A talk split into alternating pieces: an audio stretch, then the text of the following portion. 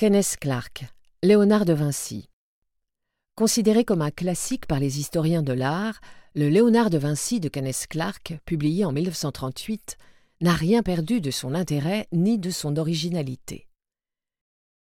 C'est des premières années du séjour de Léonard à Milan que datent les premiers carnets et manuscrits qui vont, jusqu'à la fin de sa vie, nous donner un compte-rendu fidèle de ses activités aussi bien techniques que scientifiques.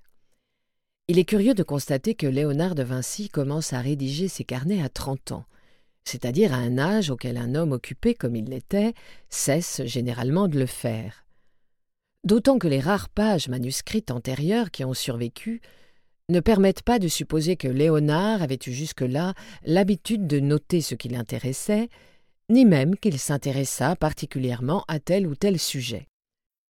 Mais son rôle officiel à la cour des Sforza l'obligeait à entreprendre quantité de travaux qui exigeaient des compétences techniques d'architecte, d'ingénieur, d'organisateur de spectacles et de bal masqués. Afin d'augmenter et de mettre en valeur sa maîtrise en ces disciplines, il commença à prendre des notes concernant toutes sortes de machines et d'appareils ingénieux qu'il avait vus ou qu'il inventait. Avant Léonard, d'autres artistes de la Renaissance avaient consigné sous forme de traités le résultat de leurs recherches en mécanique, en architecture ou dans l'art des fortifications. C'est ainsi que nous disposons par exemple du manuscrit de la bibliothèque laurentienne de Francesco di Giorgio, qui fut la propriété de Léonard de Vinci et a été annoté de sa main. Il contient des plans d'église, des dessins d'armes et de machines, tout ce qu'en somme nous trouvons dans les premiers manuscrits de Léonard, et si le dessin en est plus élémentaire, les connaissances techniques qu'il révèle sont d'un niveau à peine inférieur. Léonard, s'inspirant de cette compilation, se mit à ordonner ses notes pour en faire un traité plus systématique.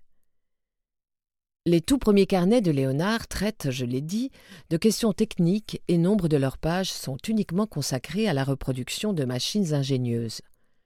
Mais dès le premier, ou presque, le sens si pénétrant de la construction qu'avait Léonard et son inlassable curiosité donnent à ses notes sur des questions purement techniques une valeur plus générale.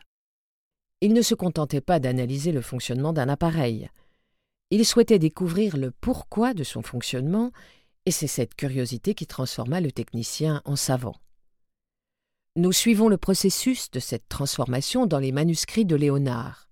D'abord, il s'agit de problèmes relatifs à la construction de certaines machines, puis, sous l'influence d'Archimède, des principes de la dynamique, enfin, de questions concernant les vents, les nuages, l'âge de la Terre, la génération, le cœur humain, question qu'auparavant nul ne s'était posée. Une simple curiosité s'est transformée en une recherche scientifique approfondie, indépendante de l'intérêt technique qui l'a provoquée.